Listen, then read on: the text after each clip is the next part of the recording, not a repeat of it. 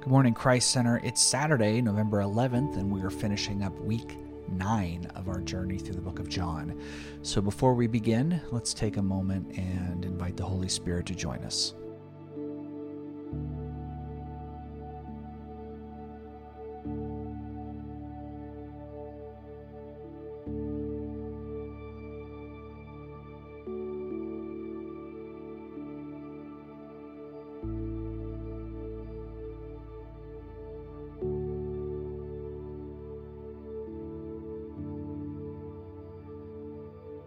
This is James Felix.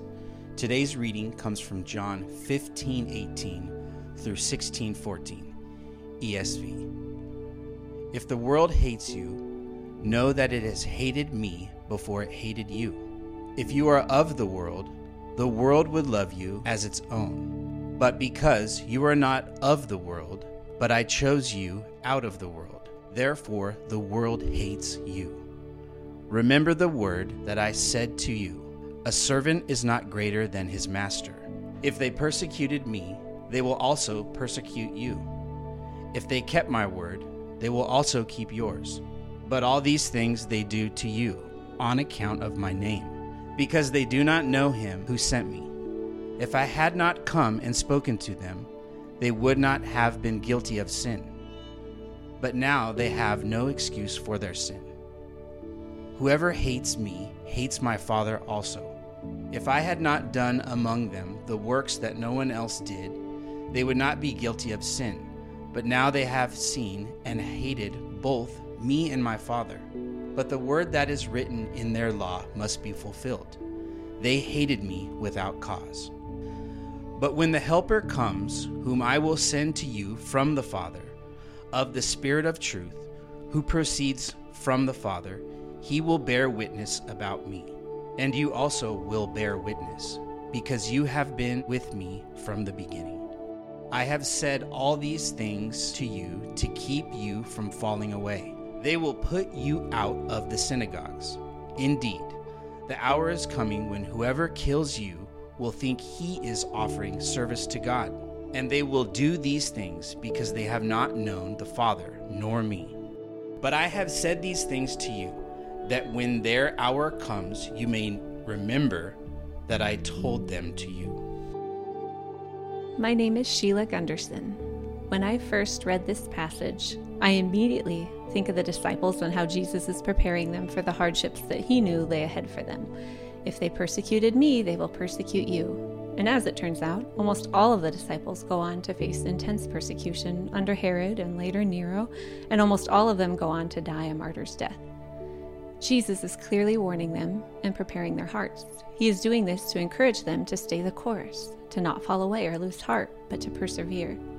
He even gives them specifics. They will put you out of the synagogue. In fact, a time is coming when anyone who kills you will think he is offering a service to God. And that is exactly what happens when a short time later Saul comes on the scene, a zealous persecutor of the Christians. After considering the immediate context of the disciples, my mind wanders to modern day persecution, and I think of the many Christians around the world undergoing life threatening persecution. I often read Voice of the Martyrs magazine to my kids. It contains many stories of present day Christians from around the world being specifically targeted by extremist groups in their areas acts of brutality and hatred aimed specifically at those who love Jesus and are trying to share the good news. Persecution may take on different forms getting fired from their jobs, livestock killed, homes burned, water and electricity being turned off, kidnappings, beatings, imprisonments, and sometimes even death. I was particularly moved recently by a story of this husband and wife in um, Central America who had been kidnapped. Their abductors had tried to kill them, but their guns wouldn't fire. They threatened them. They beat the husband and they tried to scare this couple out of living in the area.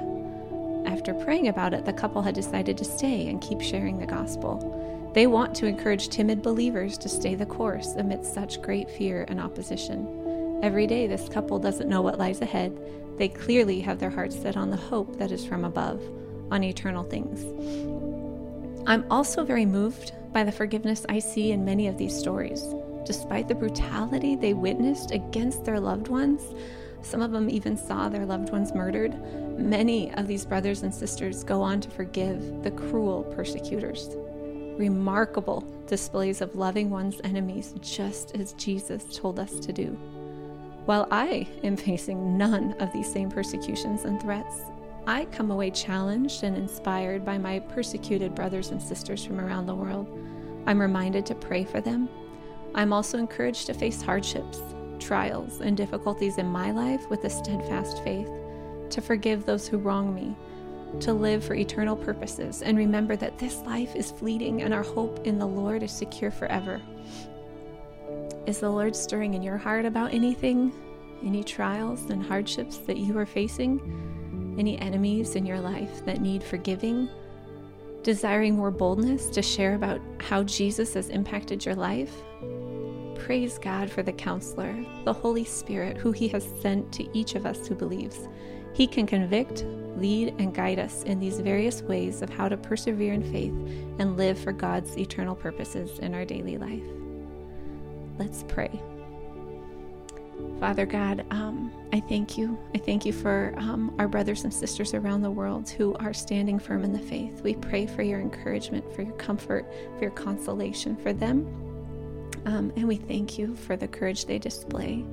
And Lord, I just um, also ask for your help in our daily lives, for us to be aware of our enemies that need forgiving. And it could be even in our own homes, um, people that we're struggling to love, people that we are having a hard time um, responding with grace to, and um, wanting to, I don't know, exact punishment for the ways they've hurt us.